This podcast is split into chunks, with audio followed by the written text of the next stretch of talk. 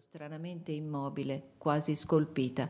Non riuscivo ad immaginarla spinta di lato, mi sembrava quasi intagliata nell'oro e resa immobile per l'eternità. Tutto l'uomo mi impressionò in quel modo, come se fosse già stato rimosso dalla vita umana ordinaria. Il novizio si guardò attorno, la sua attenzione fu attratta probabilmente dal mio sguardo intenso, perché nessun suono raggiungeva le mie orecchie per i passi del prete. Ah, disse, ecco il santo prete Ahmad, chiederò a lui. Chiudendosi alle spalle il cancello si ritrasse e lo vedemmo parlare col prete, che chinò leggermente la testa. L'uomo tornò e prese le fiasche d'acqua dalla donna per portarle al prete, che vi posò la mano sopra per un secondo.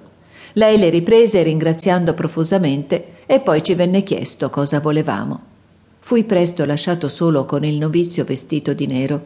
Non ero spiacente, anche se notevolmente intimidito. Non mi era mai importato molto del mio vecchio compito di badare alle pecore di mio padre e naturalmente ero già permeato dell'idea che ero sul punto di diventare qualcosa di diverso dal comune gregge degli uomini. Questa idea portava con sé la povera natura umana attraverso diverse prove per entrare infine in un corso di vita nuovo e mai provato. Il cancello si chiuse dietro di me e l'uomo vestito di nero lo chiuse con una grande chiave che gli pendeva alla vita. Ma l'azione non mi trasmise nessun senso di imprigionamento, solo una consapevolezza di ritiro e di separazione. Chi avrebbe potuto associare un'idea di prigione alla scena che si presentava davanti a me? Le porte del tempio guardavano il cancello all'altro capo di un ampio e bel viale. Non era un viale naturale formato da alberi piantati in terra e cresciuti a loro piacere, era formato da grandi vasi di pietra in cui erano piantati cespugli di enormi dimensioni, ma evidentemente potati e guidati attentamente in strane forme. Tra un cespuglio e l'altro c'era un blocco quadrato di pietra su cui era scolpita una figura. Le figure che avevo visto, che erano più vicine al cancello, erano sfingi e grandi animali con la testa umana. Ma dopo non osai alzare la testa per osservarle con curiosità, perché vidi di nuovo in avvicinamento, con la sua andatura regolare che andava e veniva, il prete dalla barba d'oro, Ahmad. Camminando accanto alla mia guida, tenevo gli occhi al suolo. Quando lui si fermava, mi fermavo anche io e scoprì che i miei occhi si posarono sull'orlo della veste bianca del prete. Quell'orlo era delicatamente ricamato da cifre d'oro. Era sufficiente ad assorbire la mia attenzione e riempirmi di meraviglia per un po'. Un nuovo novizio? udii dire da una voce molto tranquilla e dolce.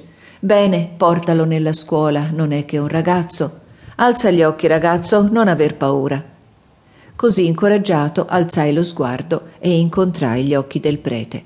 Vidi perfino nel mio imbarazzo che erano di un colore mutevole, blu e grigio ma nonostante la dolcezza del colore non mi diedero l'incoraggiamento che avevo sentito nella sua voce. Erano calmi, in vero, pieni di conoscenza, ma mi fecero tremare.